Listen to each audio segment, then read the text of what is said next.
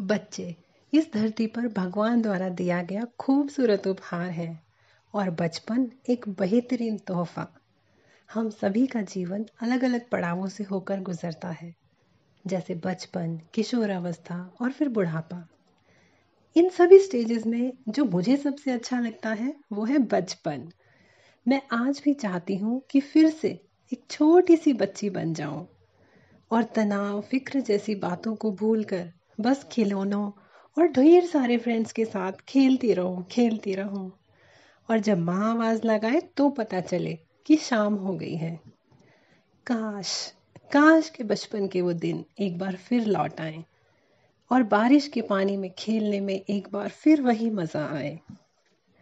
बचपन की बहुत सारी यादें हम सभी के दिलो दिमाग पर हमेशा एक छाप सी छोड़ जाती हैं। ऐसा लगता है कि हम लोग भले कितने ही बड़े हो जाएँ, लेकिन अपने बचपन से हमेशा जुड़े रहते हैं। और कहते भी हैं ना कि इंसान तब तक सच्चा है जब तक वो एक बच्चा है। पता है हमारे बचपन की खास बात क्या है?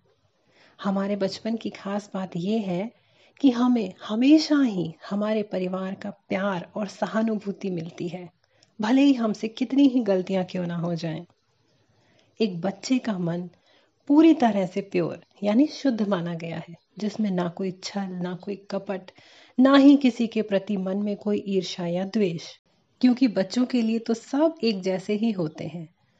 बचपन हमारे जीवन का गोल्डन पीरियड होता है, लेकिन ऐसा लगता है कि वो कितनी जल्दी बीत गया, और फिर दोबारा भी नहीं आता है। लेकिन हमारे पास बहुत सी खूबसूरत यादें छोड़ जाता है शायद इसलिए ही ये हम सभी की ज़िंदगी का बेस्ट पीरियड होता है। ऐसा माना जाता है कि बच्चों में भगवान बसते हैं। हमें भी, हमारे बच्चों को बचपन से ही सही संस्कार देने चाहिए, ताकि वो प्यार और केयर के सही मायने समझकर एक सुंदर भविष्य की ओर अग्रसर हो पाए।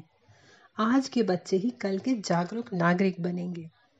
आपको भी ये बातें सुनकर अपने बचपन के किस्से ज़रूर याद आए होंगे। तो याद करिए अपने खूबसूरत बचपन को। तो आज के लिए इतना ही। दिस इज़ मायरी ए के आरती साइनिंग ऑफ़